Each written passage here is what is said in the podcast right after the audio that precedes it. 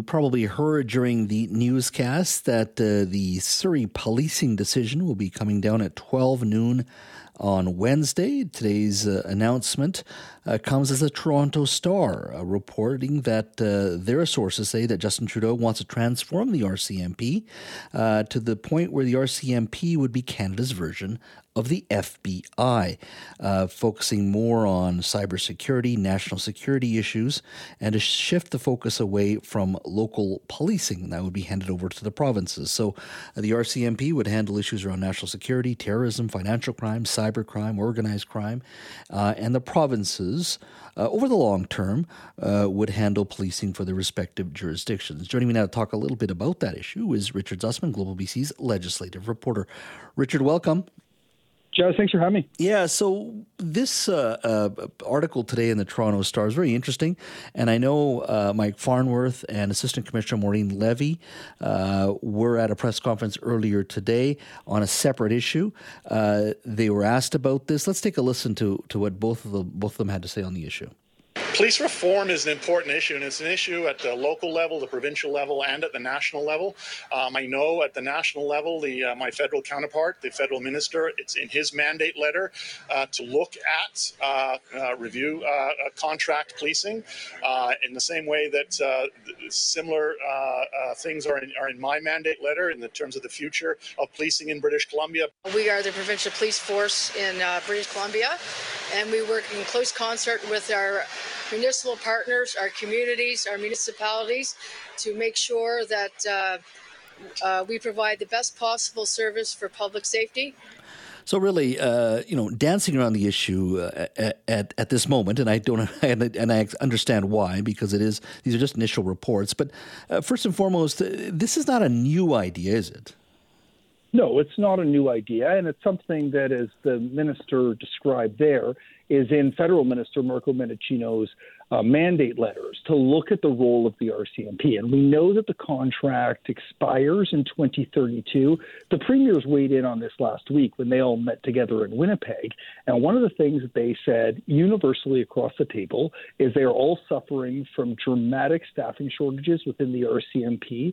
And clearly, the current mandate for the RCMP is not working for a lot of jurisdictions. And having police forces that are woefully understaffed undermines public safety. And premier after premier, including our premier David Eby, raised these issues around the premier's table. And the fact that this story has come out through sources in the Toronto Star uh, this week is not surprising. This is a pivotal week for the RCMP. The Surrey detachment is its largest community police force. What that looks like moving forward is going to help dictate the conversation around urban policing for the RCMP. And the fact that the federal government is seriously considering completely overhauling its mandate is a crucial piece that Mike Farnworth needs to weigh when making a determination. Will he keep the RCMP with the fact that maybe a decade down the road, the RCMP no longer polices in communities at all? So maybe it's better to pull off the band aid now, move towards the Surrey Police Service, take on those additional costs, and allow for a smoother transition down the road. If it's inevitable, the RCMP will no longer be funded to police uh, in different communities. Mm-hmm. And as you said, 2032, it's not like it's happening tomorrow. This would be, if it were to uh, ever happen, it would be a, a very, very slow uh, transition, which I think it needs to be when we're talking about law enforcement uh, in, in, our country. Any sense, uh, Richard, why we've got to this point of staffing shortages with the RCMP? I'm not talking about, you know, a little here, a little there. This is, seems to be a systemic challenge, and these things don't just happen one day. This takes many, many years to get to this point? Yeah, it's a combination of a number of things. The RCMP is not immune to the same challenges all employers are having.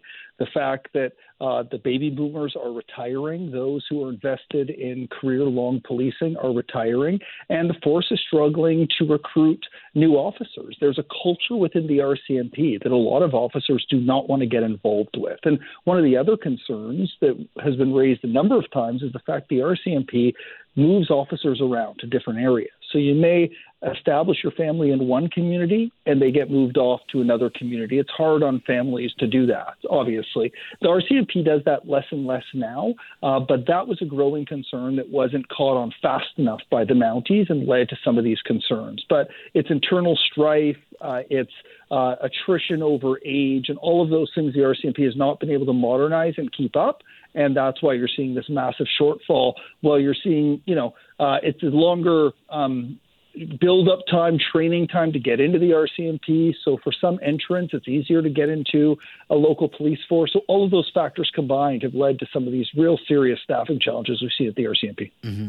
Now, Premier Danielle Smith in Alberta, even prior to this, uh, the, their provincial election, uh, had mused and talked about a provincial police force and studying an Alberta uh, force at one time. This sounds great on paper, but if BC were to go down this route, uh, and there's different models, you could have a Metro Vancouver force, a Vancouver Island force, and the rest of BC force, which would all be under one provincial uh, uh police program. But with it, means dollars. Is there any conversation about dollars and any sense of how much that would actually cost the province?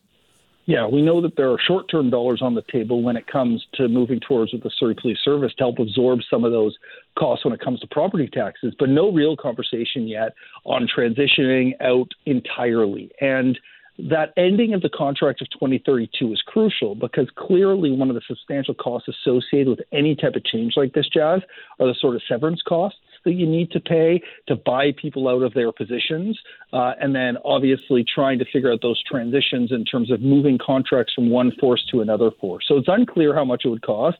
But if we move towards this sort of federal model where the RCMP oversees, you know, federal investigations and local policing is left to municipal forces, there will be federal money transferred off uh, based on the percentage of RCMP officers currently on the ground. So, BC, where we have the highest number of RCMP officers doing community policing, would get a higher percentage of that funding than, say, Quebec or Ontario, where you have almost none of that uh, sparring some highway patrol and, and, other specialized forces at a provincial level. You know, on the on the surface of it, it doesn't sound like a bad idea. And I'm not even talking about local policing, but when I look at you know, cyber crime, financial crime, terrorism, national security. It's not about um, traditional looking Mountie that you need to hire.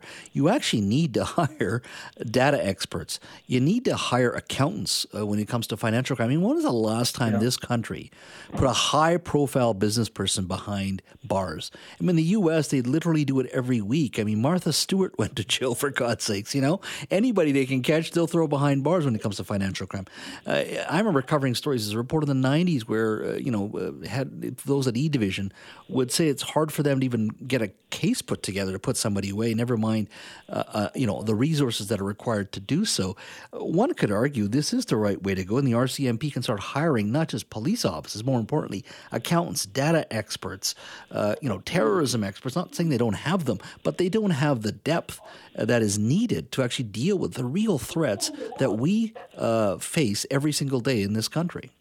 And, and, investigating is getting harder and harder. And de- doing these types of forensic audits, as you describe, is harder and harder. Criminals are getting smarter. They're taking advantage of new technology. And by using that new technology, they are keeping up. And police forces need to respond to that. They need to hire the best of the best in understanding how to do all of this. And that is one of the things that the RCMP is clearly looking at is if you have an intense focus solely on doing these massive federal investigations, you can fund and spend to find those specialist officers, but also, as you mentioned, technicians, IT folks, forensic auditors, all of these things that are needed uh, to catch these criminals who are finding new places. You know, it's not about showing up at banks anymore with some guns and telling them to put their hands up and grabbing a few bags of cash and getting in a getaway car crime is much more complex now, like so many things in terms of online attacks, cyber attacks, uh, these sort of mass fraud investigations, as you mentioned. So